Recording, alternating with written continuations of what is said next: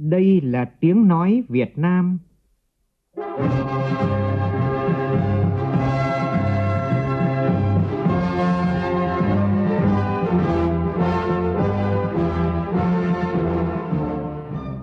là tiếng nói Việt Nam, phát thanh từ Hà Nội, thủ đô nước Cộng hòa xã hội chủ nghĩa Việt Nam.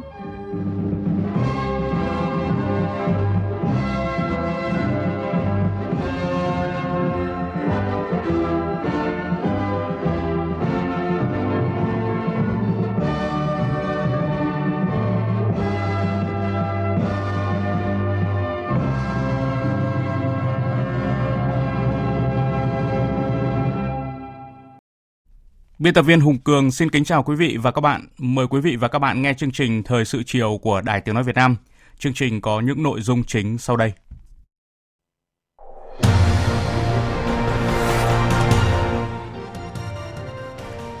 Thủ tướng Nguyễn Xuân Phúc chủ trì cuộc họp triển khai công tác phòng chống dịch bệnh viêm đường hô hấp cấp do chủng mới của virus corona gây ra. Tính đến thời điểm này, Việt Nam đã có 3 trường hợp người Việt dương tính với virus corona mới, trong đó hai trường hợp đang được điều trị ở Hà Nội và một trường hợp được điều trị ở Thanh Hóa. Tại Trung Quốc, số người nhiễm bệnh vẫn gia tăng với tốc độ rất nhanh. Hiện có hơn 7.700 ca nhiễm bệnh, 170 trường hợp tử vong và khoảng 30.000 người vẫn đang được theo dõi. Trong diễn biến của dịch bệnh, nhiều quốc gia thực hiện kế hoạch di tản công dân nước mình rời Vũ Hán Trung Quốc về nước. Còn Tổ chức Y tế Thế giới cân nhắc tuyên bố tình trạng khẩn cấp toàn cầu đối với virus corona. Hàng trăm cán bộ thuộc lực lượng công an vẫn đang bao vây dọc khu vực đường Trung An, xã Trung An, huyện Củ Chi để truy bắt đối tượng liên quan đến vụ xả súng khiến nhiều người tử vong tại Củ Chi, thành phố Hồ Chí Minh. Trong phần tin thế giới, dưới sự chủ trì của Việt Nam, nước chủ tịch luân phiên tháng 1, Hội đồng Bảo an Liên Hợp Quốc họp về tình hình nhân đạo tại Syria. Việt Nam mong muốn các bên đối thoại giải quyết hòa bình xung đột. Nghị viện châu Âu chính thức bỏ phiếu thông qua thỏa thuận về việc Anh rời khỏi Liên minh châu Âu EU, còn gọi là Brexit, vào đêm mai 31 tháng 1.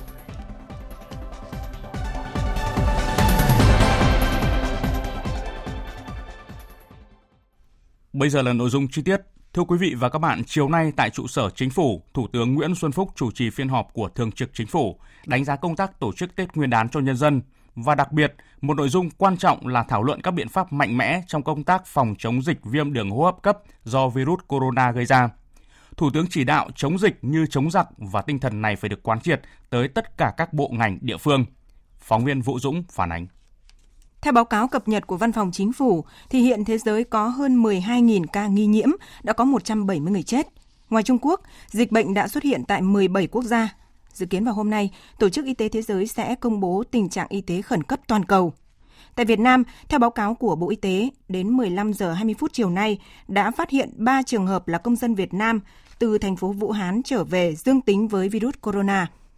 Ông Nguyễn Thanh Long, Phó Ban tuyên giáo Trung ương cho biết, so với dịch viêm đường hô hấp cấp SARS thì dịch viêm đường hô hấp cấp do virus corona lây nhanh hơn, dễ nhiễm hơn, khó kiểm soát hơn. Do đó, nguy cơ lây lan vào Việt Nam là rất cao. Phát biểu tại phiên họp, Thủ tướng cho biết, Chính phủ thường xuyên cập nhật tình hình và thường xuyên tổ chức họp ban hành các chỉ đạo của Chính phủ và Thủ tướng Chính phủ để yêu cầu các bộ ngành địa phương, các tổ chức cá nhân có liên quan để phòng chống dịch với các biện pháp mạnh mẽ, Mới đây nhất, Thủ tướng đã ban hành chỉ thị số 05 về phòng chống dịch bệnh viêm đường hô hấp cấp do chủng mới của virus corona gây ra. Thủ tướng nhấn mạnh, cần phải tiếp tục có các biện pháp mạnh mẽ hơn nữa để phòng chống dịch. Tinh thần là chống dịch như chống giặc, huy động cả hệ thống chính trị vào cuộc, không để Việt Nam rơi vào vòng xoáy của dịch. Thủ tướng chỉ đạo tất cả các địa phương đều phải vào cuộc thay vì có sự chủ quan.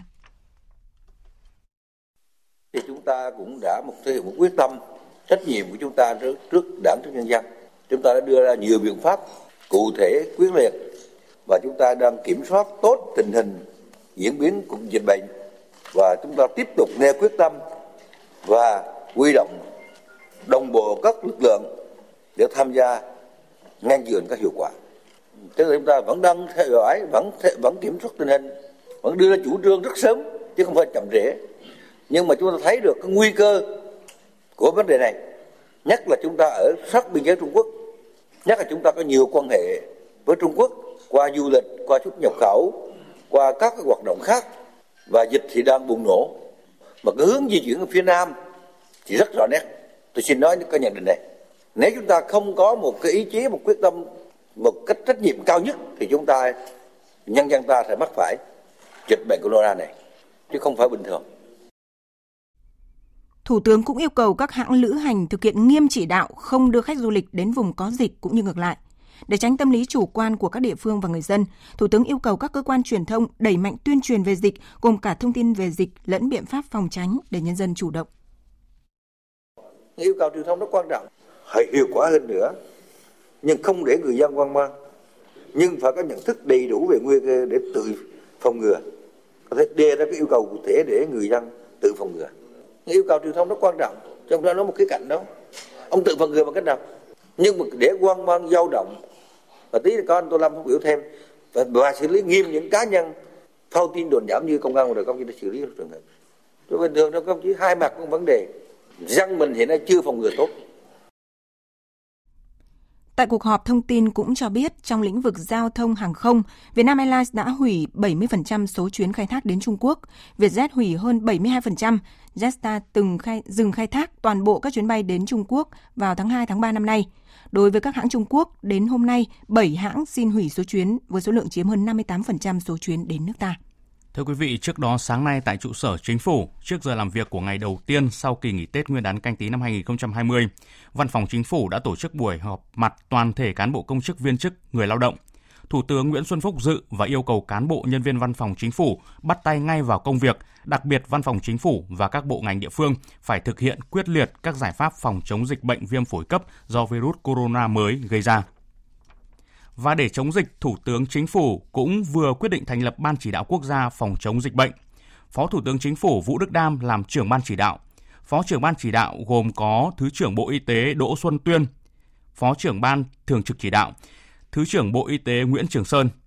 Cũng trong sáng nay tại Hà Nội, Bộ Công an đã tổ chức họp triển khai công tác phòng chống dịch bệnh và công bố quyết định thành lập Ban chỉ đạo phòng chống dịch bệnh trong Công an Nhân dân.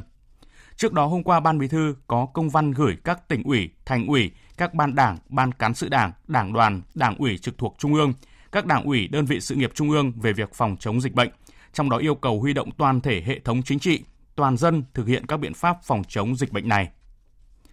Thưa quý vị, theo thông tin từ Bộ Y tế, đến 15 giờ 20 phút chiều nay, nước ta đã có các trường hợp nhiễm bệnh. Các mẫu xét nghiệm tại Viện Vệ sinh Dịch tễ Trung ương cho biết 3 ca nhiễm virus corona mới là công dân Việt Nam trở về từ Vũ Hán. Một ca đang được cách ly và điều trị tại Bệnh viện Đa khoa tỉnh Thanh Hóa. Hai trường hợp còn lại đang được cách ly và điều trị tại cơ sở 2 của Bệnh viện nhiệt đới Trung ương. Phóng viên Thúy Nga thông tin. Cả ba bệnh nhân đều có chung tiền sử dịch tễ, cùng 5 người Việt Nam khác được công ty trách nhiệm hữu hạn Nihon Plat của Nhật Bản cử sang Trung Quốc tập huấn tại thành phố Vũ Hán, tỉnh Hồ Bắc cách đây 2 tháng và cùng trở về Việt Nam ngày 17 tháng 1 năm 2020 trên cùng chuyến bay CZ 8315 của một hãng hàng không Trung Quốc – Thông tin cụ thể các bệnh nhân như sau. Bệnh nhân nữ 25 tuổi, nghề nghiệp là công nhân, địa chỉ tại huyện Yên Định, tỉnh Thanh Hóa. Bệnh nhân khởi phát bệnh vào ngày 24 tháng 1 năm 2020, được Trung tâm Kiểm soát Bệnh tật tỉnh Thanh Hóa lấy mẫu vào ngày 24 tháng 1 và chuyển lên Viện Vệ sinh Dịch tễ cùng ngày. Trước đó vào ngày 17 tháng 1, bệnh nhân về Việt Nam bằng đường hàng không qua sân bay Nội Bài, sau đó được công ty đón bằng xe, công ty di chuyển về trụ sở tại xã Thiện Kế, huyện Bình Sơn, tỉnh Vĩnh Phúc. Ngày 23 tháng 1, bệnh nhân bắt xe ra bến xe Giáp Bát và di chuyển bằng xe khách về Yên Định lúc 18 giờ cùng ngày. Đến khoảng 22 giờ, bệnh nhân có biểu hiện sốt, ho. Đến 13 giờ ngày 24 tháng 1 năm 2020, bệnh nhân được gia đình đưa đến Bệnh viện Đa khoa huyện Yên Định khám và được chuyển xuống điều trị tại khoa bệnh nhiệt đới, Bệnh viện Đa khoa tỉnh Thanh Hóa trong tình trạng tỉnh táo, sốt, ho. Hiện tại, bệnh nhân đang được cách ly tại bệnh viện này trong tình trạng ổn định. Thứ hai là bệnh nhân nam 29 tuổi, địa chỉ tại huyện Tam Dương, tỉnh Vĩnh Phúc. Bệnh nhân khởi phát bệnh vào ngày 21 tháng 1 năm 2020, được Viện Vệ sinh Dịch tễ Trung ương lấy mẫu vào ngày 26 tháng 1 năm 2020. Trước đó, bệnh nhân khi có triệu chứng khởi phát vào ngày 21 tháng 1 đã đi khám bệnh tại phòng khám tư tại huyện Tam Dương, sau đó đến Bệnh viện Đa khoa tỉnh Vĩnh Phúc. Bệnh nhân điều trị không khỏi nhập viện tại Bệnh viện nhiệt đới Trung ương, cơ sở giải phóng vào ngày 26 tháng 1 năm 2020. Hiện tại bệnh nhân đang được cách ly tại Bệnh viện Bệnh nhiệt đới Trung ương. Thứ ba là bệnh nhân nữ 23 tuổi, địa chỉ tại huyện Bình Xuyên, tỉnh Vĩnh Phúc. Bệnh nhân khởi phát bệnh vào ngày 25 tháng 1 năm 2020 tại nhà được Viện Vệ sinh Dịch tễ Trung ương lấy mẫu vào ngày 27 tháng 1 năm 2020. Tiền sử dịch tễ, ngày 25 tháng 1 năm 2020, bệnh nhân đi taxi cùng bố đẻ đến nhập viện tại Bệnh viện Bệnh nhiệt đới Trung ương cơ sở Đông Anh kể từ khi nhập cảnh vào Việt Nam ngày 17 tháng 1 năm 2020 cho đến khi nhập viện, bệnh nhân tiếp xúc với rất nhiều người thân và họ hàng.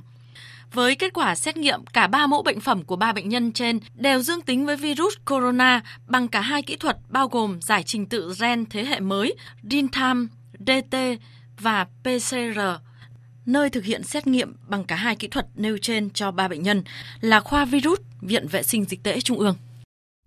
Thưa quý vị, trước diễn biến phức tạp của dịch viêm đường hô hấp cấp do chủng virus mới corona, Ngày hôm nay, ông Nguyễn Đức Trung, Chủ tịch Ủy ban nhân dân thành phố Hà Nội đã chủ trì cuộc họp với các sở, ngành, quận, huyện để triển khai công tác phòng chống. Tin cho biết. Tại cuộc họp, Chủ tịch Ủy ban nhân dân thành phố Hà Nội yêu cầu Sở Y tế, giám đốc các bệnh viện Hà Nội kiểm tra cơ sở vật chất, trang thiết bị cho y bác sĩ, chuẩn bị phương án, các kịch bản và tập huấn thuần thục cho cán bộ bác sĩ, Trung tâm Phòng chống bệnh tật Hà Nội phối hợp với Viện Vệ sinh Dịch tễ Trung ương của Bộ Y tế cử bác sĩ phổ biến các kiến thức về bệnh như dấu hiệu của bệnh, cách phòng chống, thông tin rộng rãi trên các phương tiện thông tin đại chúng. Hà Nội cũng cấm việc sử dụng buôn bán động vật hoang dã, yêu cầu lực lượng quản lý thị trường phải đến từng nhà hàng, lễ hội kiểm tra, khuyến cáo người dân đi đến các nơi vui chơi công cộng, lễ hội, đi các phương tiện giao thông công cộng nên đeo khẩu trang. Đồng thời yêu cầu ngành y tế phối hợp với các đơn vị liên quan kiểm tra cơ sở sản xuất, số lượng khẩu trang dự phòng trên địa bàn thành phố. Ông Nguyễn Đức Trung giao Sở Giáo dục và Đào tạo triệu tập tất cả hiệu trưởng các trường, yêu cầu các trường phổ biến cho học sinh cách phòng chống dịch bệnh, vệ sinh cá nhân, lớp học và toàn bộ các trường học phải phun thuốc khử trùng hoàn thành ngay trong tuần này. Đặc biệt là vào chiều nay, thành phố Hà Nội thành lập các tổ công tác vào các công trường có người Trung Quốc sau kỳ nghỉ Tết quay lại làm việc để tuyên truyền phổ biến các biện pháp phòng chống dịch bệnh. Sở Du lịch thành phố Hà Nội làm việc với tất cả các đơn vị du lịch, truyền đạt thông tin tạm thời không đón nhận tất cả các khách du lịch đến từ vùng trung tâm dịch bệnh. Trước diễn biến ngày càng phức tạp của dịch bệnh thì các địa phương khác cũng liên tục liên tục có họp khẩn và đưa ra giải pháp ứng phó. Tỉnh Lạng Sơn cho biết đã tạm dừng cấp giấy thông hành xuất cảnh sang Trung Quốc cho người dân bắt đầu từ ngày hôm nay. Lai Châu tạm ngưng các lễ hội, siết chặt quản lý cửa khẩu, ngăn chặn dịch. Chủ tịch Ủy ban nhân dân tỉnh Lào Cai chỉ đạo phòng dịch tại cửa khẩu quốc tế Lào Cai tuyệt đối không được giấu dịch. Tại Hải Phòng, để ngăn chặn dịch bệnh, lãnh đạo thành phố yêu cầu các doanh nghiệp trên địa bàn có công dân của tỉnh Hồ Bắc Trung Quốc về quê ăn Tết, khuyến cáo hạn chế tối đa các trường hợp này quay trở lại Hải Phòng làm việc. Tại Đà Nẵng, sân bay quốc tế Đà Nẵng ngoài việc dừng các chuyến bay từ Đà Nẵng đến thành phố Vũ Hán, các vùng có dịch của Trung Quốc và ngược lại, thì các chuyến bay khác từ Trung Quốc đến Đà Nẵng và ngược lại vẫn hoạt động bình thường. Tin của phóng viên Đình Thiệu tại miền Trung. Tại sân bay quốc tế Đà Nẵng, nhiều người lo sợ lây lan dịch bệnh viêm đường hô hấp cấp do chủng mới của virus corona nên lượng khách từ Đà Nẵng đi Trung Quốc trong mấy ngày qua sụt giảm mạnh. Hai ngày trở lại đây, lượng hành khách từ Đà Nẵng đi các tỉnh, thành phố Trung Quốc giảm hẳn, nhiều chuyến không có hành khách. Ông Lê Thanh Tùng, giám đốc cảng hàng không quốc tế Đà Nẵng cho biết. Cục hàng không và chỉ đạo các cái phải bay là vẫn bình thường, nhưng mà những cái vùng dịch ấy, là Bộ Ngoại giao người ta không cấp visa nữa, số để đó nữa. Hiện nay có một số hàng của Trung Quốc đã không bay đấy nữa rồi, từ ngày 1 tháng 2 là đã chấm dứt rồi còn cả cái hàng khác bay cũng rất ít khách có những chuyến bay không với khách rất ít và nên người ta không đi nữa không có khách thì người ta cũng chẳng bay nữa Trước diễn biến phức tạp của dịch bệnh, chiều nay tại Hà Nội, Bộ Khoa học và Công nghệ đã có buổi làm việc với các nhà khoa học để lắng nghe ý kiến và đề xuất của giới khoa học ứng phó với dịch bệnh. Tin của phóng viên Tạ Lan. Tại buổi làm việc, các nhà khoa học nhấn mạnh, hiện nay nhiều thông tin về bệnh như nguồn lây, chẩn đoán vẫn chưa rõ ràng, gây khó khăn cho công tác ứng phó các nhà khoa học đề xuất Bộ Khoa học và Công nghệ phối hợp với Bộ Y tế cần triển khai ngay các phương hướng nghiên cứu, trong đó trước mắt cần tập trung nghiên cứu bộ thử phục vụ cho công tác chẩn đoán bệnh, nghiên cứu đánh giá dịch tễ học một cách tổng thể gồm cả lâm sàng và cận lâm sàng để có bức tranh đầy đủ về bệnh. Trên cơ sở đó, việc nghiên cứu vaccine cũng cần được triển khai song song. Trên cơ sở tiếp thu ý kiến đề xuất của các nhà khoa học, Thứ trưởng Bộ Khoa học và Công nghệ Phạm Công Tạc cho biết, ngay sau buổi làm việc, Bộ sẽ triển khai ngay các hướng nghiên cứu nhằm đáp ứng công tác phòng chống dịch. Ý kiến của các giáo sư, các nhà khoa học thì tôi thấy là khá là trụ. Thứ nhất là đây là phản ứng thì buộc cái đầu tiên là test kit. Cái thứ hai sau đó ta nghiên cứu dịch tễ cái lâu dài hơn chút ứng phó. Thế test kit ấy, thì à, chúng tôi sẽ trao đổi với các đơn vị bộ y tế và có phương án để chỉ định một số đơn vị sản xuất cái test kit này nhanh nhất có thể. Với cái này là cái phương tiện đầu tiên nhanh nhất có thể. Hôm nay hoặc mai chắc là có thể ngày mai thì tôi sẽ có cái báo cáo chính phủ rồi là cùng với Bộ Y tế có phương án. Trở lại với Trung Quốc, nơi được coi là bắt nguồn của dịch bệnh virus corona mới. Tại Trung Quốc thì hiện số người nhiễm bệnh vẫn gia tăng với tốc độ rất nhanh. Theo Ủy ban Y tế và Sức khỏe Quốc gia Trung Quốc thì tính đến sáng nay, toàn Trung Quốc có hơn 7.700 ca nhiễm bệnh, 170 trường hợp tử vong và khoảng 30.000 trường hợp vẫn đang được theo dõi. Tây Tạng là địa phương mới nhất khởi động kế hoạch ứng phó cấp 1 đối với bệnh viêm phổi cấp, cấp cao nhất đối với các sự kiện y tế công cộng khẩn cấp đặc biệt nghiêm trọng, nâng số lượng các tỉnh thành của Trung Quốc khởi động kế hoạch ứng phó cấp 1 lên con số 31. Thưa quý vị, tiếp theo Mỹ và Nhật Bản thì Pháp là nước thứ ba tiến hành di tản công dân của mình đang sinh sống tại thành phố Vũ Hán và các thành phố lân cận trong tỉnh Hồ Bắc của Trung Quốc. Theo thông báo của Bộ trưởng Bộ Y tế Pháp Agnès Buzan, máy bay đầu tiên sẽ hạ cánh tại Vũ Hán trong ngày hôm nay để di tản các công dân Pháp, sau đó sẽ hỗ trợ di chuyển công dân của các nước châu Âu. Phóng viên Quang Dũng, thường trú Đài tiếng nói Việt Nam tại Pháp đưa tin. Thông báo sau phiên họp nội các khẩn trong tối ngày 29 tháng 1, Bộ trưởng Y tế Pháp Agnès Buzyn cho biết một chiếc máy bay quân sự Airbus A340 cùng 20 nhân viên y tế sẽ cất cánh trong ngày 30 tháng 1 và tiến hành di tản công dân Pháp tại Vũ Hán trong ngày 31 tháng 1. Những người này phải không được có triệu chứng mang bệnh viêm phổi do virus corona. Tiếp theo, một chiếc máy bay Airbus A380 sẽ đến Vũ Hán trong ngày 31 tháng 1 để gom những công dân Pháp còn sót lại và công dân các nước châu Âu khác. Riêng những công dân Pháp và công dân châu Âu có triệu chứng nhiễm bệnh sẽ được di tản trên các chuyến bay y tế đặc biệt. Trong số các nước châu Âu, Pháp hiện đang có số người nhiễm bệnh lớn nhất khi trường hợp thứ năm vừa được phát hiện trong ngày 29 tháng 1. Pháp cũng là nước đang tích cực nhất trong việc di tản công dân do nước này có lãnh sự quán tại Vũ Hán, đồng thời có khoảng gần 200 công dân đang sinh sống và làm việc tại đây. Cũng nhằm đảm bảo an toàn cho công dân sống tại Trung Quốc, tối nay chính phủ Hàn Quốc sẽ phái máy bay thuê bao tới đây để đưa những người có nguyện vọng về nước. Phóng viên Bùi Hùng thường trú tại Nhật Bản theo dõi khu vực Đông Bắc Á đưa tin. Trong hai ngày 30 và 31 sẽ có khoảng 700 công dân Hàn Quốc trở về từ Trung Quốc. Một quan chức ngoại giao Hàn Quốc cho biết có thể có những vấn đề phát sinh, nhưng chính phủ Hàn Quốc hợp tác chặt chẽ với chính phủ Trung Quốc để đưa công dân Hàn Quốc về nước sớm nhất có thể theo lịch trình. Vị quan chức này cũng lấy làm tiếc khi cho rằng các chuyến bay thực hiện bị chậm hơn so với dự kiến do quá trình thảo luận với Trung Quốc tốn nhiều thời gian. Trước đó, dự kiến chuyến bay thuê bao chở công dân Hàn Quốc về nước sẽ xuất phát vào sáng nay. Hiện tại, Hàn Quốc đã ghi nhận có trường hợp nhiễm ờ, mới. Chính phủ Hàn Quốc đã nâng mức cảnh báo virus lên mức cam ờ, trong bối cảnh lo ngại gia tăng về sự lây lan của virus nguy hiểm này tại Hàn Quốc. Trước đó, thì Thủ tướng Thái Lan Prayut chan cũng cho biết một nhóm bác sĩ và nhân viên y tế của nước này đã sẵn sàng khởi hành trên một chiếc máy bay thương mại để đưa công dân Thái Lan ra khỏi Vũ Hán, ngay khi kế hoạch được Bắc Kinh đồng ý. Các kế hoạch sơ tán công dân Thái Lan trước đó đã bị vướng phải quy định của Trung Quốc, không cho phép các máy bay vận tải quân sự đến đón các công dân nước ngoài. Hiện có 64 công dân Thái Lan đang ở Vũ Hán và đang trong tình trạng khỏe mạnh. Chính quyền Thái Lan vẫn đang giữ liên lạc chặt chẽ với số công dân này. Và trước tình hình dịch bệnh thì Tổ chức Y tế Thế giới WHO cho biết, Ủy ban khẩn cấp của tổ chức này sẽ họp kín để quyết định xem dịch bệnh virus corona mới giờ đây có phải là tình trạng khẩn cấp quốc tế hay không. Biên tập viên Anh Tuấn tổng hợp thông tin. Phát biểu tại cuộc họp báo, Tổng Giám đốc Tổ chức Y tế Thế giới Tedros Adhanom Ghebreyesus cho biết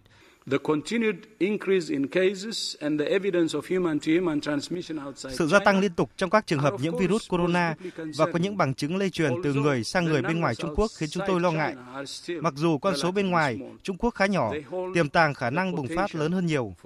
Vì vậy, tôi quyết định sẽ xem xét nhóm họp Ủy ban khẩn cấp để xem đây có phải là trường hợp y tế khẩn cấp toàn cầu hay không và tham vấn ý kiến của chuyên gia để có những biện pháp để bảo vệ người dân trên toàn thế giới. Mặc dù các bệnh nhân mới vẫn tiếp tục xuất hiện tại các quốc gia khác, nhưng hiện hầu hết các ca nhiễm bệnh và các trường hợp tử vong vì nhiễm virus corona mới đều tại Trung Quốc đại lục. Trước tình hình này, Quỹ Nhi đồng của Liên Quốc UNICEF thông báo đã gửi 6 tấn trang thiết bị y tế cho các nhân viên y tế trong nỗ lực ngăn chặn dịch bệnh lây lan tại thành phố Vũ Hán của Trung Quốc. Dịch bệnh do virus corona mới gây ra vẫn đang tiếp tục lan rộng với số người tử vong, số người mắc tăng rất nhanh. Các nhà khoa học trên khắp thế giới đang chạy đua với thời gian để phát triển loại vaccine phòng ngừa với hy vọng có thể đưa ra mẫu thử nghiệm trên động vật vào giữa tháng 2 tới. Biên tập viên Thúy Ngọc thông tin. Hiện nhiều phòng thí nghiệm công lập và ít nhất 3 công ty dược là Johnson Johnson, Moderna Therapeutics và Inovio đã bắt tay vào nghiên cứu vaccine phòng virus corona. Điều nguy hiểm trong quá trình ngăn chặn dịch bệnh do virus corona mới gây ra đó là những người mang virus có thể phát tán virus ngay cả khi họ chưa xuất hiện các triệu chứng bệnh. Vì thế, các nhà khoa học của trường y thuộc Đại học Washington ở Mỹ còn tập trung nghiên cứu công cụ chẩn đoán lâm sàng để phát hiện virus ở những người mang mầm bệnh. Phó giáo sư Alex Greninger cho biết.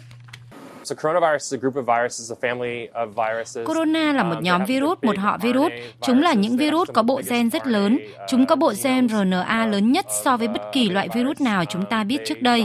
Loại virus này chủ yếu gây ra bệnh về đường hô hấp ở người. Hiện nay, tất cả các mẫu xét nghiệm chẩn đoán đang được gửi đến các phòng thí nghiệm y tế công cộng của tiểu bang và chúng tôi đang nghiên cứu để có công cụ xét nghiệm sớm trong vòng vài tuần tới. Trong lịch sử, vaccine đã chứng tỏ là công cụ y tế công cộng hữu hiệu nhất để phòng ngừa các căn bệnh có khả năng lây lan trong cộng đồng.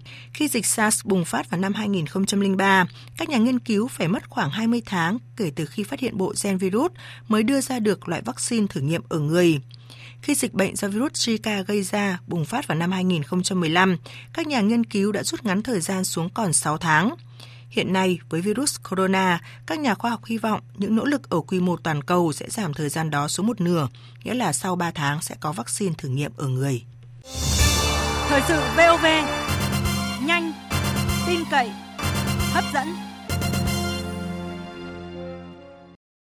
Quý vị và các bạn đang nghe chương trình Thời sự chiều của Đài Tiếng Nói Việt Nam. Thưa quý vị và các bạn, nhân dịp kỷ niệm 70 năm thiết lập quan hệ ngoại giao giữa Việt Nam và Liên bang Nga 30 tháng 1 năm 1950, 30 tháng 1 năm 2020, Tổng Bí thư Chủ tịch nước Nguyễn Phú Trọng, Thủ tướng Chính phủ Nguyễn Xuân Phúc và Chủ tịch Quốc hội Nguyễn Thị Kim Ngân đã trao đổi điện mừng với Tổng thống Nga Putin, Thủ tướng Nga Mishustin, Chủ tịch Hội đồng Liên bang Quốc hội Nga Matvienko, Chủ tịch Duma Quốc gia Quốc hội Nga Volodin. Tin cho biết. Trong điện mừng của Tổng Bí thư Chủ tịch nước Nguyễn Phú Trọng gửi Tổng thống Nga Vladimir Putin có đoạn viết: Trong gần một thế kỷ qua, nhân dân hai nước đã luôn đồng hành sát cánh cùng nhau, từ trận chiến bảo vệ Moscow mùa đông năm 1941 đến cuộc đấu tranh giải phóng dân tộc thống nhất đất nước của nhân dân Việt Nam, cũng như sự nghiệp bảo vệ và phát triển đất nước sau này. Các đồng chí lãnh đạo của Việt Nam cũng khẳng định, trong mỗi bước đường phát triển của Việt Nam luôn có dấu ấn của mối quan hệ hữu nghị truyền thống và hợp tác toàn diện Việt-Nga – đây chính là tài sản vô giá mà lãnh đạo và nhân dân Việt Nam quyết tâm gìn giữ và phát huy, là tiền đề đưa quan hệ đối tác chiến lược toàn diện Việt-Nga ngày càng đi vào chiều sâu và hiệu quả. Về phần mình, Tổng thống Nga Vladimir Putin nhấn mạnh, 70 năm qua đã viết nên những trang sử về tình hữu nghị và đồng minh đích thực giữa hai dân tộc. Chúng ta đã luôn bên nhau trong những năm tháng gian khổ nhất của cuộc đấu tranh giành độc lập tự do của nhân dân Việt Nam cũng như trong giai đoạn khôi phục đất nước sau này. Lãnh đạo cấp cao của Việt Nam và Liên bang Nga cũng bày tỏ vui mừng trước sự phát triển mạnh mẽ của quan hệ đối tác chiến lược toàn diện Việt-Nga thời gian qua. Thủ tướng Nga Mishustin cho biết, hai nước đang triển khai thành công nhiều dự án hợp tác quy mô trên các lĩnh vực năng lượng, công nghiệp, hạ tầng giao thông, khoa học, văn hóa và các lĩnh vực khác. Việc tổ chức năm Việt Nam tại Nga và năm Nga tại Việt Nam trong năm 2019-2020 đã góp phần làm phong phú thêm quan hệ giữa hai nước – Lãnh đạo hai nước cũng khẳng định quyết tâm đưa quan hệ đối tác chiến lược toàn diện Việt-Nga ngày càng đi vào chiều sâu và thực chất, đáp ứng lợi ích thiết thực của nhân dân hai nước vì hòa bình ổn định, hợp tác, phát triển ở khu vực và trên thế giới. Nhân dịp này, Phó Thủ tướng, Bộ trưởng Ngoại giao Phạm Bình Minh và Bộ trưởng Ngoại giao Nga Lavrov cũng đã trao đổi điện mừng. Trở lại với các tin trong nước, sáng nay Thủ tướng Nguyễn Xuân Phúc đã tới xã Việt Cường, huyện Trấn Yên, tỉnh Yên Bái, phát động Tết trồng cây canh tí năm 2020. Cùng dự có lãnh đạo các ban, bộ ngành, lãnh đạo tỉnh Yên Bái, đông đảo tầng lớp nhân dân các dân tộc tỉnh Yên Bái. Tại buổi lễ, Thủ tướng nhắc lại mục tiêu mà các bộ ngành địa phương cần chung tay là đưa Việt Nam trở thành trung tâm hàng đầu về sản xuất gỗ, gỗ và các sản phẩm từ gỗ rừng trồng có thương hiệu, có uy tín của thế giới. Phóng viên Vũ Dũng phản ánh.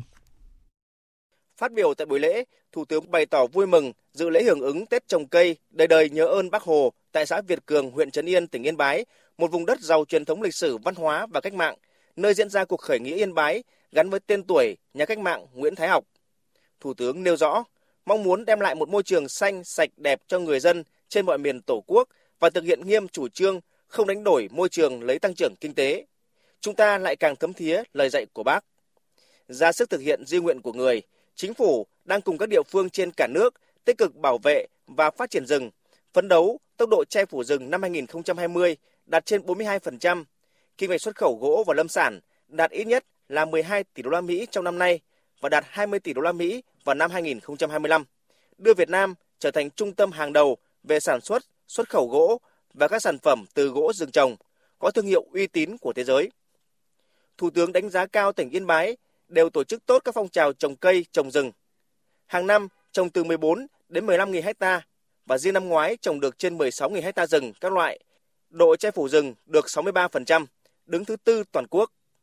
Để góp phần thiết thực hưởng ứng Tết trồng cây đời đời nhớ ơn Bác Hồ trên toàn quốc và hoàn thành các mục tiêu bảo vệ phát triển rừng, Thủ tướng yêu cầu Bộ Nông nghiệp và Phát triển Nông thôn, các bộ ngành và địa phương trên cả nước cần tập trung làm tốt một số nhiệm vụ trọng tâm. Một là phát động triển khai phong trào thi đua thực hiện Tết trồng cây ngay từ những ngày đầu 2019, xây dựng kế hoạch hành động cụ thể thiết thực về trồng rừng, bảo vệ rừng và trồng cây phân tán để xanh đường, xanh nhà, phủ xanh đất trống đồi trọc, tạo cảnh quan môi trường xanh. Trồng cây nào tốt cây đó và phải nghiên cứu trồng cây gỗ lớn để bảo vệ tốt môi trường lâu dài và hiệu quả trong trồng rừng. Hai là đẩy mạnh thu hút các nguồn lực hợp pháp, đầu tư trồng rừng, đổi mới mạnh mẽ khoa học công nghệ trong chọn, tạo giống, thăm canh và quản lý rừng bền vững, hiệu quả cao, bảo tồn đa dạng sinh học, phấn đấu chủ động trên 80% số gỗ nguyên liệu phục vụ chế biến xuất khẩu gỗ có chất lượng cao, đáp ứng các tiêu chuẩn trong nước và quốc tế, trồng rừng gắn với phát triển chế biến và mở rộng thị trường trong nước và xuất khẩu, quyết tâm trong 10 năm tới, tôi xin nhắc lại, đưa Việt Nam trở thành trung tâm hàng đầu của thế giới về sản xuất, xuất khẩu gỗ và các sản phẩm từ gỗ rừng trồng. Thủ tướng cũng yêu cầu tổ chức tốt công tác quản lý, bảo vệ rừng, phòng chống cháy rừng, kiểm soát chặt chẽ chuyển mục đích sử dụng rừng.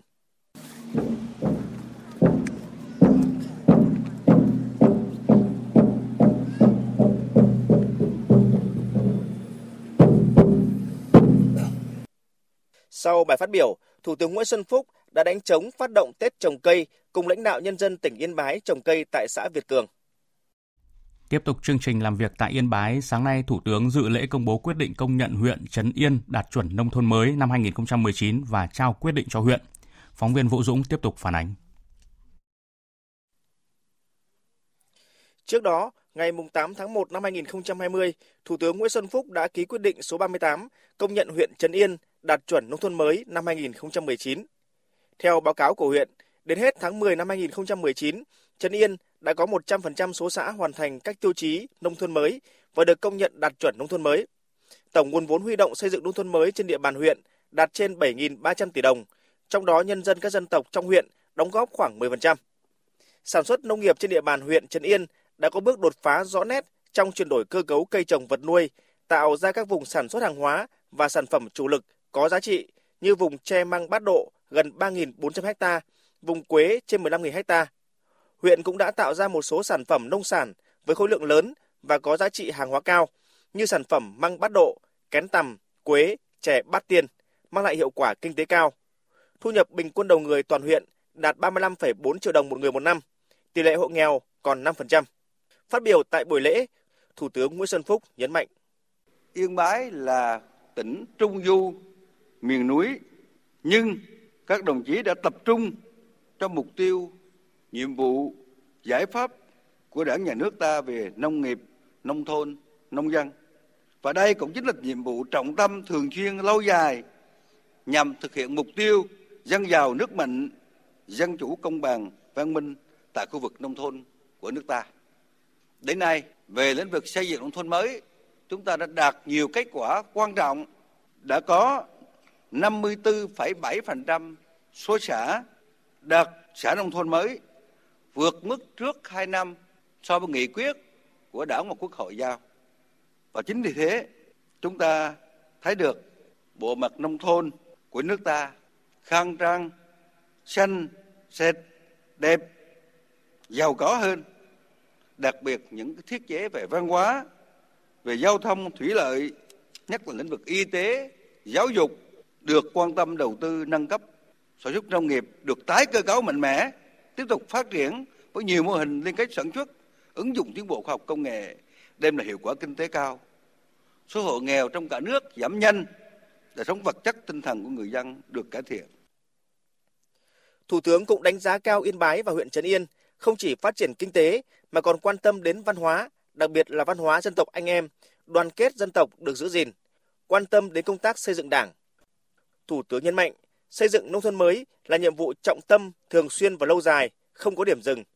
Mặc dù các kết quả đạt được đáng khích lệ, đáng trân trọng, nhưng chặng đường phía trước còn nhiều khó khăn và rất nhiều thách thức, nhất là các huyện vùng cao của các tỉnh Tây Bắc. Nhân dịp này, Thủ tướng Nguyễn Xuân Phúc yêu cầu tỉnh ủy, Hội đồng nhân dân, Ủy ban nhân dân tỉnh Yên Bái và huyện Trấn Yên phải nghiêm túc triển khai kịp thời, đồng bộ các chủ trương của Đảng, Nhà nước về phòng chống dịch cúm, viêm phổi cấp do vi khuẩn corona gây ra và đang bùng phát ở Trung Quốc và nhiều nước. Hôm nay, đồng chí Trần Quốc Vượng, Ủy viên Bộ Chính trị, Thường trực Ban Bí thư đã đến thăm và chúc Tết cán bộ nhân viên Ngân hàng Thương mại Cổ phần Ngoại thương Việt Nam Vietcombank. Phát biểu chúc Tết, đồng chí Trần Quốc Vượng, Thường trực Ban Bí thư đã biểu dương những thành tích mà Vietcombank đã đạt được trong những năm qua. Hiệu quả kinh doanh của Vietcombank đạt được rất cao với lợi nhuận năm 2019 tăng trưởng gần 30%, nợ xấu được kiểm soát ở mức thấp nhất so với mặt bằng chung, chưa đến 0,8%.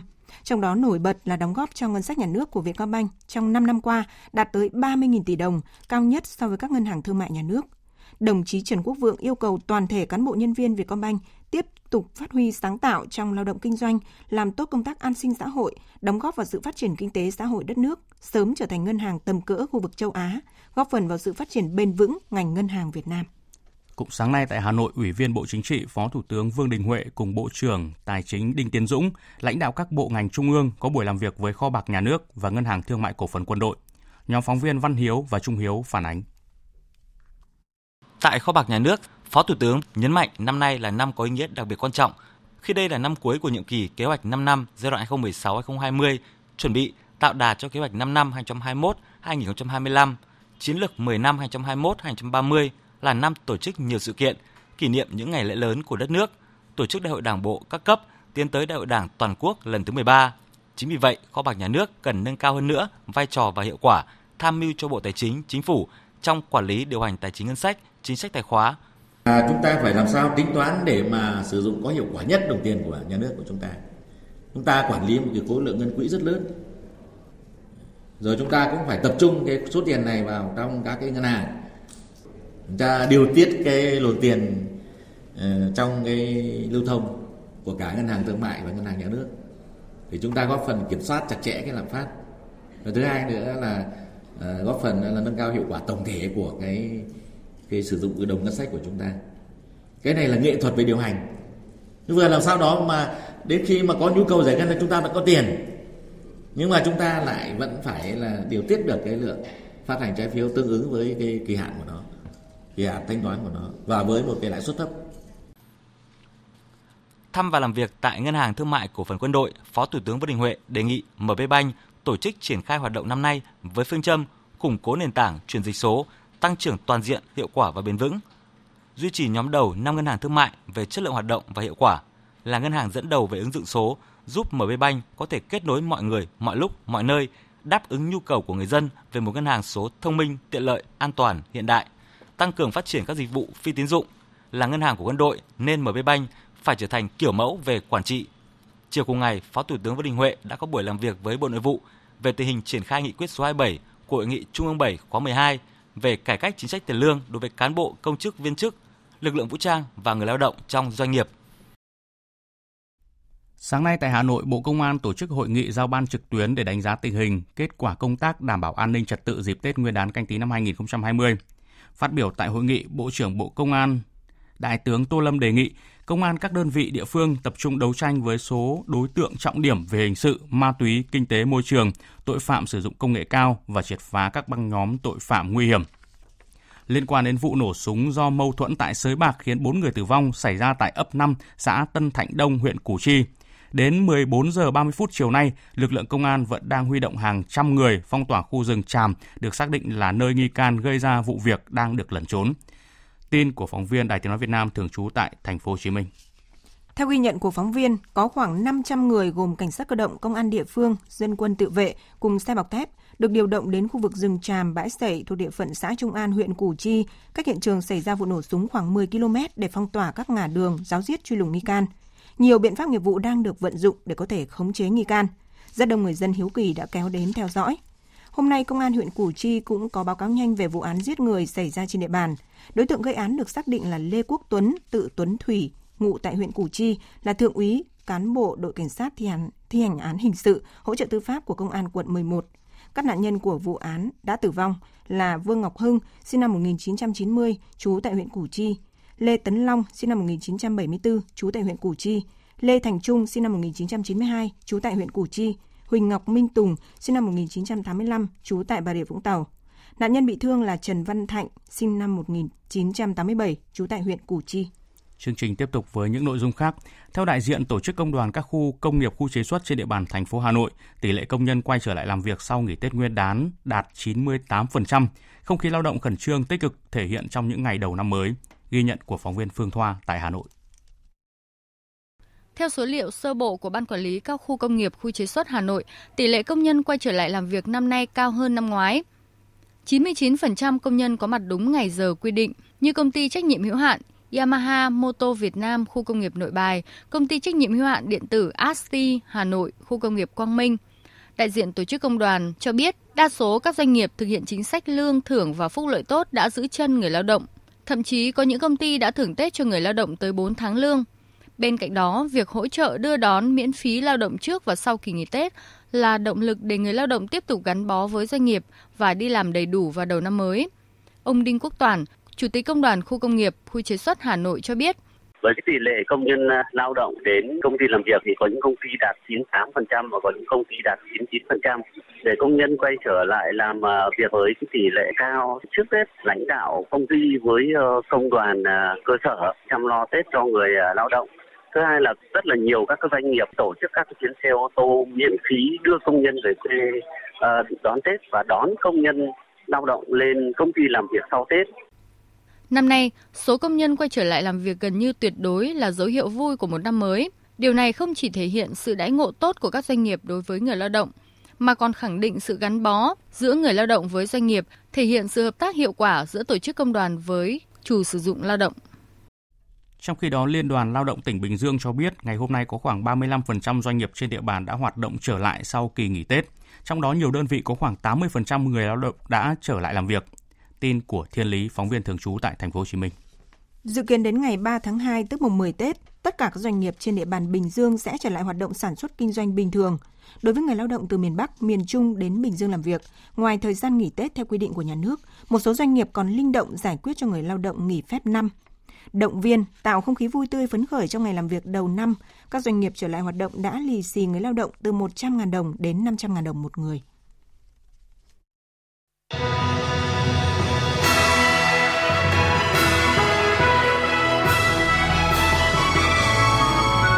Dưới lá cờ đảng.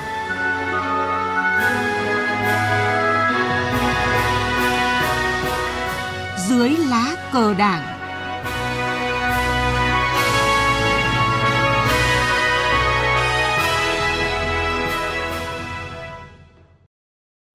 Thưa quý vị và các bạn, 90 năm qua, Đảng đã lãnh đạo và đưa cách mạng Việt Nam đi từ thắng lợi này đến thắng lợi khác. Từ những thắng lợi có ý nghĩa lịch sử và thời đại đã giành được, Đảng tổng kết nhiều bài học của quá trình lãnh đạo cách mạng Việt Nam. Trong đó đáng chú ý là bài học về kiên định mục tiêu độc lập dân tộc và chủ nghĩa xã hội, bài học lấy dân làm gốc, bài học phát huy sức mạnh của khối đại đoàn kết toàn dân. Đặc biệt trong giai đoạn hiện nay, bài học về chăm lo công tác xây dựng chỉnh đốn Đảng có ý nghĩa đặc biệt quan trọng. Kỷ niệm 90 năm thành lập Đảng phóng viên Lại Hoa có bài viết điểm lại những bài học của quá trình Đảng lãnh đạo cách mạng Việt Nam. Mời quý vị thính giả cùng nghe. 90 năm qua, bài học về kiên định mục tiêu độc lập dân tộc và chủ nghĩa xã hội trên nền tảng chủ nghĩa Mark Lenin và tư tưởng Hồ Chí Minh luôn được Đảng lãnh đạo, chỉ đạo và là mục tiêu chiến lược của toàn bộ tiến trình cách mạng Việt Nam. Mục tiêu đó được đề ra ngay từ cơ lĩnh đầu tiên của Đảng năm 1930 và được đặt ra cụ thể hóa trong từng thời kỳ, từng giai đoạn của cách mạng Việt Nam được phát triển cả về nhận thức lý luận và thực tiễn trong các cương lĩnh tiếp theo của Đảng. Phó giáo sư tiến sĩ Nguyễn Trọng Phúc, nguyên viện trưởng Viện Lịch sử Đảng, Học viện Chính trị Quốc gia Hồ Chí Minh khẳng định, Đảng, Nhà nước và nhân dân Việt Nam ngày càng nhận thức nội dung độc lập dân tộc và chủ nghĩa xã hội sự thống nhất không thể tách rời nhau của hai mục tiêu chiến lược đó. Mục tiêu ở đây là phải giành độc lập dân tộc này, một nước nông nghiệp nông dân nhiều như thế này thì phải dành ruộng đất cho dân cày này mang lại những cái quyền dân sinh dân chủ rồi tiến lên giải phóng toàn xã hội xây dựng chủ nghĩa xã hội. Thế cho nên với cái mục tiêu đúng đắn đó thì đương nhiên nó trở thành một cái cái khẩu hiệu để tập hợp lực lượng cách mạng. Đấy, ngay từ lúc thành lập đảng đương nhiên là đảng của giai cấp công nhân. Thế đồng thời cái đảng này cũng là lãnh tụ của cái phong trào dân tộc phong trào yêu nước. Thế cho nên trước đây mới thành cái quy luật là phải truyền bá chủ nghĩa Mác Lênin và phong trào công nhân và phong trào yêu nước. Bài học thành công lớn nhất mà Đảng đã tổng kết và Chủ tịch Hồ Chí Minh thường nhắc nhở đó là bài học lấy dân làm gốc, dễ trăm lần không dân cũng chịu, khó vạn lần dân liệu cũng xong. Chính bởi thế, từ khi thành lập năm 1930, Đảng coi trọng sự nghiệp đấu tranh giành và giữ chính quyền, lãnh đạo xây dựng và tăng cường sức mạnh nhà nước của dân, do dân và vì dân. Thắng lợi của cuộc cách mạng tháng 8 năm 1945, Đảng và Chủ tịch Hồ Chí Minh đặc biệt chú trọng xây dựng và bảo vệ chính quyền cách mạng kiểu mới, chính quyền nhà nước thật sự là công bậc của nhân dân, phục vụ nhân dân, gánh việc chung cho dân. Trong công cuộc đổi mới, Đảng lãnh đạo xây dựng và không ngừng hoàn thiện nhà nước pháp quyền xã hội chủ nghĩa của dân, do dân và vì dân. Ông Nguyễn Túc, Ủy viên Đoàn Chủ tịch Ủy ban Trung ương Mặt trận Tổ quốc Việt Nam khẳng định toàn bộ hoạt động của Đảng phải xuất phát từ lợi ích và nguyện vọng chính đáng của nhân dân. Sức mạnh của Đảng là ở sự gắn bó mật thiết với nhân dân. Quan liêu, tham nhũng, xa rời nhân dân sẽ dẫn đến những tổn thất khôn lường đối với vận mệnh của đất nước, của chế độ xã hội chủ nghĩa và của Đảng. Khi nào mà chúng ta phạm sai lầm về à, chính sách dân tộc thì y chúng ta gặp khó khăn. Đấy là bài học đối với tất cả những người cộng sản và những người yêu nước của dân tộc. Bài học đó đã được nhắc lại khi chúng ta tiến hành công cuộc đổi mới. Cái đại hội 6 đổi mới thì bài học đầu tiên là dân là gốc. Bài học đó không phải đến chúng ta mà trong suốt quá trình lịch sử ông cha ta đều dặn rằng dân vi bản, có dân là có tất cả, mất dân là mất hết. Bài học về phát huy sức mạnh của khối đại đoàn kết toàn dân tộc trong đấu tranh giành độc lập, xây dựng chủ nghĩa xã hội và bảo vệ Tổ quốc cũng được coi là xuyên suốt quá trình lãnh đạo cách mạng Việt Nam. Trên cơ sở đường lối đúng đắn, Đảng đã tập hợp đoàn kết lực lượng của toàn dân tộc, phân đấu vì mục tiêu chung là độc lập dân tộc và chủ nghĩa xã hội. Trong giai đoạn hiện nay, bài học về chăm lo công tác xây dựng chỉnh đốn để Đảng đảm nhiệm trọng trách trước lịch sử, dân tộc, giai cấp và nhân dân có ý nghĩa đặc biệt quan trọng. Đảng hoạt động lãnh đạo theo nguyên tắc tập trung dân chủ, kỷ luật nghiêm minh, tự phê bình và phê bình những sai lầm, khuyết điểm và quyết tâm sửa chữa. Từ thực tế công tác xây dựng chỉnh đốn Đảng những năm qua, trước Đại hội 13, Đảng nhiều lần chỉ đạo kiên quyết sàng lọc, không để lọt vào cấp ủy khóa mới những người bản lĩnh chính trị không vững vàng, phẩm chất, năng lực uy tín giảm sút, thiếu gương mẫu, mất đoàn kết, có biểu hiện suy thoái về tư tưởng chính trị, đạo đức, lối sống, tự diễn biến, tự chuyển hóa trong nội bộ, chạy chức, chạy quyền, tham nhũng, tiêu cực, lợi ích nhóm.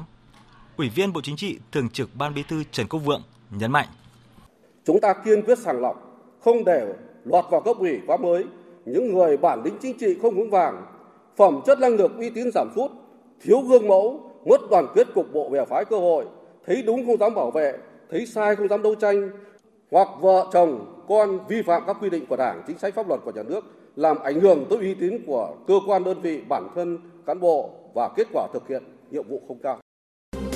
Vượt mọi gian khó ta tiến lên đi theo Đảng.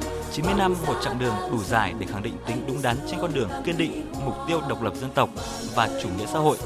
90 năm cũng khẳng định bài học đại đoàn kết và lấy dân là gốc chưa bao giờ cũ. Với những bài học được rút ra sau 90 năm, Đảng lãnh đạo cách mạng Việt Nam càng cho thấy chăm lo công tác xây dựng chỉnh đốn Đảng là nhiệm vụ quan trọng để Đảng đảm nhiệm trọng trách trước lịch sử dân tộc, tiếp tục khẳng định sự lãnh đạo đúng đắn của Đảng là nhân tố hàng đầu quyết định thắng lợi của cách mạng Việt Nam.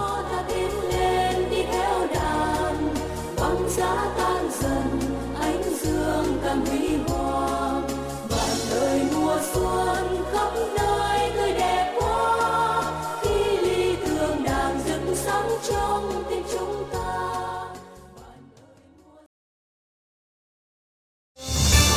Thời sự VOV nhanh, tin cậy, hấp dẫn.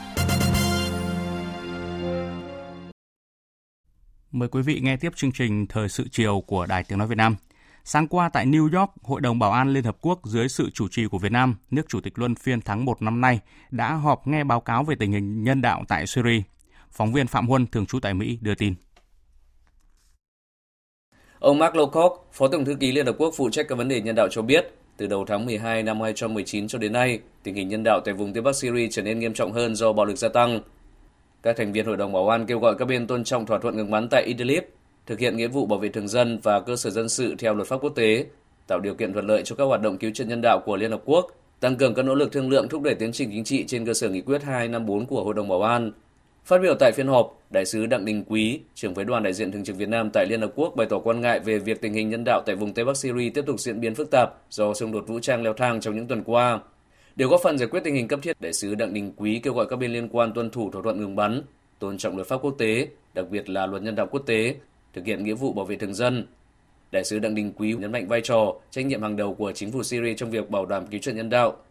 Theo đại sứ Đặng Đình Quý, hoạt động nhân đạo cần tập trung cứu trợ những người dân đang có nhu cầu khẩn cấp, đảm bảo việc sử dụng đúng mục đích, đồng thời hỗ trợ tiến trình chính trị, hòa giải và tái thiết tại Syria.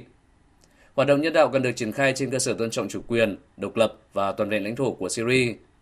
Đại sứ Đặng Đình Quý khẳng định Việt Nam mong muốn các bên tại Syria tham gia đối thoại và thương lượng một cách xây dựng nhằm giải quyết hòa bình của xung đột phù hợp với luật pháp quốc tế, bao gồm các nghị quyết liên quan của Hội đồng Bảo an. Sau hơn 3 năm ấp ủ, cuối cùng chính quyền Tổng thống Mỹ Donald Trump đã chính thức công bố kế hoạch hòa bình Trung Đông đầy tham vọng mà cá nhân người đứng đầu nước Mỹ khẳng định là một bước tiến lớn đối với tiến trình hòa bình cho khu vực này. Thế nhưng trong khi chính quyền Israel hân hoan gọi đây là một bước tiến lịch sử, thì Palestine và nhiều nước khác đang dấy lên làn sóng phản đối và chỉ trích mạnh mẽ.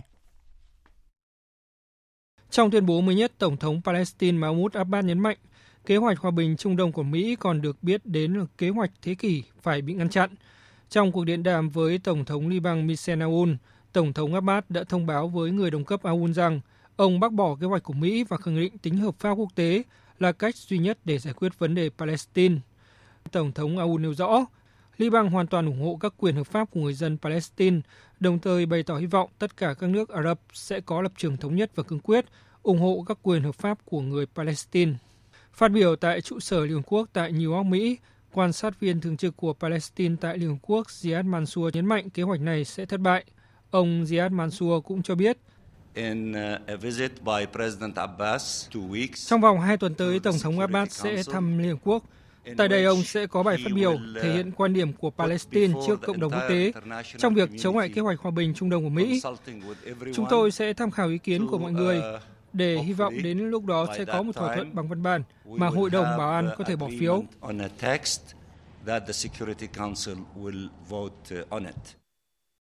Nghị viện châu Âu EP vừa chính thức bỏ phiếu thông qua thỏa thuận việc Anh rời khỏi Liên minh châu Âu, còn gọi là Brexit. Đây là đợt bỏ phiếu cuối cùng và không có gì có thể ngăn cản việc Anh rời khỏi ngôi nhà chung châu Âu vào đêm mai. Tổng hợp của biên tập viên Phạm Hà. Phiên họp Nghị viện châu Âu tại Bruxelles Bỉ hôm qua đan xen nhiều cảm xúc đối với các nghị sĩ. Sau khi họ gật đầu đồng ý thông qua thỏa thuận Brexit mở đường cho nước Anh bước ra khỏi ngôi nhà chung châu Âu, đã có những giọt nước mắt tiếc nuối của các nghị sĩ. Chủ tịch Nghị viện châu Âu David Maria Sassoli cũng nhấn mạnh nước Anh đã rời Liên minh châu Âu song vẫn là một phần của châu Âu. Vào một ngày nào đó, lịch sử có thể trao lại cho người khác nhiệm vụ đảo ngược quyết định của Anh rời khỏi Liên minh châu Âu. Tuy nhiên, chúng ta không thể đoán trước được tương lai. Còn tại xứ sở sương mù, sau hơn 3 năm mệt mỏi vì Brexit đã làm đảo lộn cuộc sống của người dân, đẩy đất nước vào tình trạng phân cực, việc thực hiện giấc mơ Brexit khiến nhiều người dân vui mừng vì sẽ mở ra một trang mới cho nước Anh. Tuy nhiên, cũng có nhiều người bày tỏ tiếc nuối và lo sợ khi phải bước ra khỏi ngôi nhà chung châu Âu. Tôi đã bỏ phiếu ra khỏi Liên minh châu Âu vì tôi muốn thực sự độc lập. Anh là một quốc gia mạnh và tôi nghĩ nước Anh sẽ lớn mạnh hơn trên thế giới nếu không phải tuân thủ các quy định của EU. Tiếc nuối hay vui mừng thì cuối cùng nước Anh cũng vẫn phải tạm biệt Liên minh châu Âu vào đêm mai. Thủ tướng Boris Johnson có thể hoan hỉ với việc đã thực hiện lời hứa bầu cử của mình là hoàn thành Brexit. Nhưng chắc chắn ông Johnson cũng sẽ không được hưởng những giờ phút thảnh thơi chiến thắng bởi vì ngày 1 tháng 2 sẽ đánh dấu sự khởi đầu của một giai đoạn chuyển tiếp 11 tháng đàm phán mới giữa Anh và Liên minh châu Âu để thống nhất về mối quan hệ tương lai. Tiếp theo chương trình Thời sự chiều nay, như thường lệ là trang tin thể thao.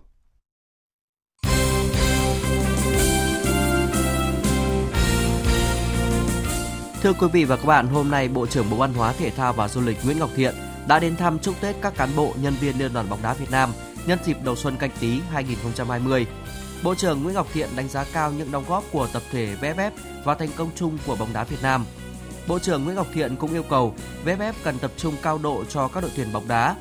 Trong đó quan trọng nhất là đội tuyển nam quốc gia chuẩn bị cho các trận vòng loại World Cup 2022 và đội tuyển bóng đá nữ là vòng loại thứ ba Olympic 2020.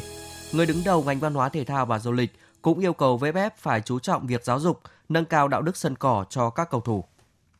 Liên quan đến vòng loại thứ 3 môn bóng đá nữ Olympic 2020, đêm nay đội tuyển nữ Việt Nam sẽ lên đường sang Hàn Quốc để chuẩn bị thi đấu các trận của bảng A.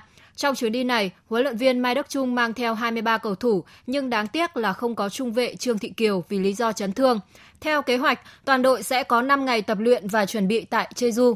Tại vòng loại thứ 3 Olympic Tokyo 2020, đội tuyển nữ Việt Nam nằm ở bảng A cùng chủ nhà Hàn Quốc và Myanmar. Thầy trò huấn luyện viên Mai Đức Trung sẽ có trận đấu đầu tiên gặp đội tuyển nữ Myanmar vào ngày 6 tháng 2. Sáng nay, câu lạc bộ Hà Nội đã có buổi tập đầu tiên sau kỳ nghỉ Tết Nguyên đán. Hầu hết các thành viên dự giải giao hữu Asia Challenger tại Malaysia và nhóm cầu thủ vừa cùng đội tuyển U23 Việt Nam tham dự giải U23 châu Á cũng trở lại hội quân. Đáng chú ý, trung vệ Trần Đình Trọng đã có thể hoàn thành giao án cùng toàn đội. Thầy trò huấn luyện viên Chu Đình Nghiêm sẽ tập luyện tại Hà Nội đến ngày 5 tháng 2 thì di chuyển vào thành phố Hồ Chí Minh chuẩn bị cho trận tranh siêu cúp quốc gia 2019 gặp đội chủ nhà trên sân thống nhất. Cũng tại Hà Nội, từ ngày 10 đến ngày 14 tháng 2 tới đây sẽ diễn ra giải vô địch vật truyền thống Mừng Xuân Canh Tý 2020. Giải được kỳ vọng sẽ góp phần duy trì môn thể thao truyền thống của người dân vùng đồng bằng Bắc Bộ. Giải năm nay được tổ chức tại huyện Thạch Thất. Đối tượng tham gia là các đô vật không chuyên và chuyên nghiệp – Bên cạnh chất lượng chuyên môn, giải đấu còn nhằm mục đích tạo sức ảnh hưởng, lan tỏa sâu rộng đến phong trào vật cổ truyền tại các địa phương. Hiện đã có hơn 100 đô vật thuộc các quận huyện trên địa bàn Hà Nội đăng ký tham gia với 4 nội dung là vật dân tộc nam phong trào, vật dân tộc nam nâng cao, vật tự do nữ phong trào, vật tự do nữ nâng cao. Dạng sáng nay 30 tháng 1 diễn ra trận đấu bù của vòng 18 giải bóng đá ngoại hạng Anh Premier League. Liverpool tiếp tục nối dài chuỗi thành tích bất bại kể từ đầu mùa khi giành chiến thắng trên sân của West Ham. Với lực lượng vượt trội trong khi West Ham đang có phong độ thiếu ổn định, Liverpool sớm tràn lên tấn công, chiếm lĩnh thế trận ngay sau tiếng còi khai cuộc. Phút 35, Liverpool có bàn mở tỷ số do công của Mohamed Salah, bàn thắng được ghi trên chấm 11 m. Đây cũng là tỷ số của hiệp 1. Sang hiệp 2, Liverpool tiếp tục khống chế thế trận và sớm có bàn thắng nhân đôi cách biệt ở phút thứ 52. Quyết tâm có bàn gỡ, các cầu thủ West Ham đẩy cao đội hình chơi đôi công và tạo được một số cơ hội thực sự nguy hiểm nhưng không ghi được bàn thắng, đánh chấp nhận thất bại với tỷ số 0-2. Sau trận đấu, huấn luyện viên Jurgen Klopp của Liverpool nhìn nhận. Số liệu thống kê trong trận đấu rất quan trọng và tất cả các số liệu chúng tôi có hôm nay đều tích cực. Chỉ có điều lạ là chúng tôi có 5 cú sút trúng mục tiêu, còn West Ham có 4. Vì vậy, việc sở hữu 70% thời gian kiểm soát bóng không có ý nghĩa gì. Tôi không đánh giá thấp hiệu suất thi đấu của các cầu thủ hôm nay, bởi chừng ấy là đủ để chúng tôi giành chiến thắng trong trận đấu này. Còn huấn luyện viên David Moyes của West Ham nói ông hiểu sức mạnh của Liverpool và thực lực của đội bóng mình. Tôi nghĩ là các cầu thủ đã làm tốt công việc phòng ngự. Chúng tôi đã đấu với một đội bóng thật sự mạnh, nhưng vẫn tạo ra một số cơ hội. Chúng tôi đã tận dụng tối đa những gì đang có. Việc bị phạt penalty trong hiệp 1 là điều tai hại. Mặc dù hiểu được tốc độ của các cầu thủ đối phương và kỹ thuật của Salah, nhưng chúng tôi vẫn không ngăn chặn được họ. Nhưng sau đó, chúng tôi đã chơi phản công tốt. Với chiến thắng tại sân London Stadium, Liverpool được 70 điểm sau 24 vòng đấu và gia tăng khoảng cách với đội nhì bảng Manchester City lên 19 điểm. Sau hơn 4 giờ giao tranh ở vòng tứ kết giải quần vợt Australia Open 2020, Dominic Thiem đã khiến tay vợt số 1 thế giới Rafael Nadal phải nói lời chia tay khi có chiến thắng kịch tính 7-6, 7-6, 4-6 và 7-6. Đối thủ của Thiêm ở bán kết sẽ là Alexander Zverev. Tay vợt đã đánh bại Stan Wawrinka ở trận tứ kết sau 4 xét đấu với tỷ số 1-6, 6-3, 6-4 và 6-2. Còn tại vòng bán kết nội dung đơn nữ, tay vợt Sofia Kenin tiếp tục hành trình đến tượng của mình bằng chiến thắng thuyết phục 7-6, 7-5 trước tay vợt số 1 thế giới Ashley Betty. Đối thủ tiếp theo ở trận chung kết của Kenin sẽ là tay vợt người Tây Ban Nha Gabriel Muguruza. Dù không còn ở đỉnh cao phong độ, song Gabriel cũng đã xuất sắc để có lần đầu tiên giành vé vào chung kết sau khi đánh bại Simona Halep với tỷ số các set là 7-6 và 7-5. Dự báo thời tiết Trung tâm Dự báo Khí tượng Thủy văn Quốc gia cho biết, khu vực Bắc Bộ và Bắc Trung Bộ tiếp tục rét. Tuy nhiên, trưa và chiều có nắng ấm và nhiệt độ à, tăng lên một chút. Tây Nguyên và Nam Bộ ngày nắng, riêng Tây Nguyên phổ biến đêm có mưa vài nơi, sáng sớm có sương mù nhẹ. Sau đây sẽ là phần dự báo chi tiết các khu vực đêm nay và ngày mai. Phía Tây Bắc Bộ nhiều mây, có mưa vài nơi, trời rét, có nơi rét đậm, nhiệt độ từ 11 đến 20 độ, có nơi dưới 10 độ. Phía Đông Bắc Bộ đêm ít mây không mưa, ngày nhiều mây có mưa nhỏ vài nơi, trưa chiều giảm mây hửng nắng, trời rét, vùng núi có nơi rét đậm, nhiệt độ từ 11 đến 21 độ, vùng núi có nơi dưới 6 độ. Các tỉnh từ Thanh Hóa đến Thừa Thiên Huế nhiều mây, có mưa nhỏ vài nơi trời rét, nhiệt độ từ 13 đến 23 độ. Các tỉnh ven biển từ Đà Nẵng đến Bình Thuận, phía Bắc nhiều mây có mưa vài nơi, phía Nam có mây, đêm có mưa vài nơi ngày nắng, nhiệt độ từ 20 đến 31 độ. Tây Nguyên đêm không mưa, ngày nắng, nhiệt độ từ 17 đến 31 độ. Nam Bộ đêm không mưa, ngày nắng, nhiệt độ từ 21 đến 34 độ. Khu vực Hà Nội, đêm ít mây không mưa, ngày nhiều mây có mưa nhỏ vài nơi, trưa chiều giảm mây hửng nắng, trời rét, nhiệt độ từ 11 đến 21 độ. Tiếp theo là dự báo thời tiết biển, vịnh Bắc Bộ và vùng biển từ Quảng Trị đến Quảng Ngãi có mưa vài nơi, tầm nhìn xa trên 10 km, gió Đông Bắc cấp 4, cấp 5. Vùng biển từ Bình Định đến Ninh Thuận, từ Bình Thuận đến Cà Mau có mưa vài nơi, tầm nhìn xa trên 10 km, gió Đông Bắc cấp 5, có lúc cấp 6, giật cấp 7, biển động. Vùng biển từ Cà Mau đến Kiên Giang không mưa, tầm nhìn xa trên 10 km, gió Đông Bắc đến Đông cấp 3, cấp 4. Khu vực Bắc Biển Đông có mưa vài nơi, tầm nhìn xa trên 10 km, gió Đông Bắc cấp 5, có lúc cấp 6, giật cấp 7, biển động. Khu vực giữa và Nam Biển Đông và khu vực quần đảo Hoàng Sa thuộc thành phố Đà Nẵng, khu vực quần đảo Trường Sa thuộc tỉnh Khánh Hòa có mưa rào vài nơi, tầm nhìn xa trên 10 km, gió Đông Bắc cấp 4, cấp 5. Vịnh Thái Lan không mưa, tầm nhìn xa trên 10 km, gió nhẹ. Những thông tin thời tiết vừa rồi đã kết thúc chương trình Thời sự chiều nay của Đài Tiếng Nói Việt Nam.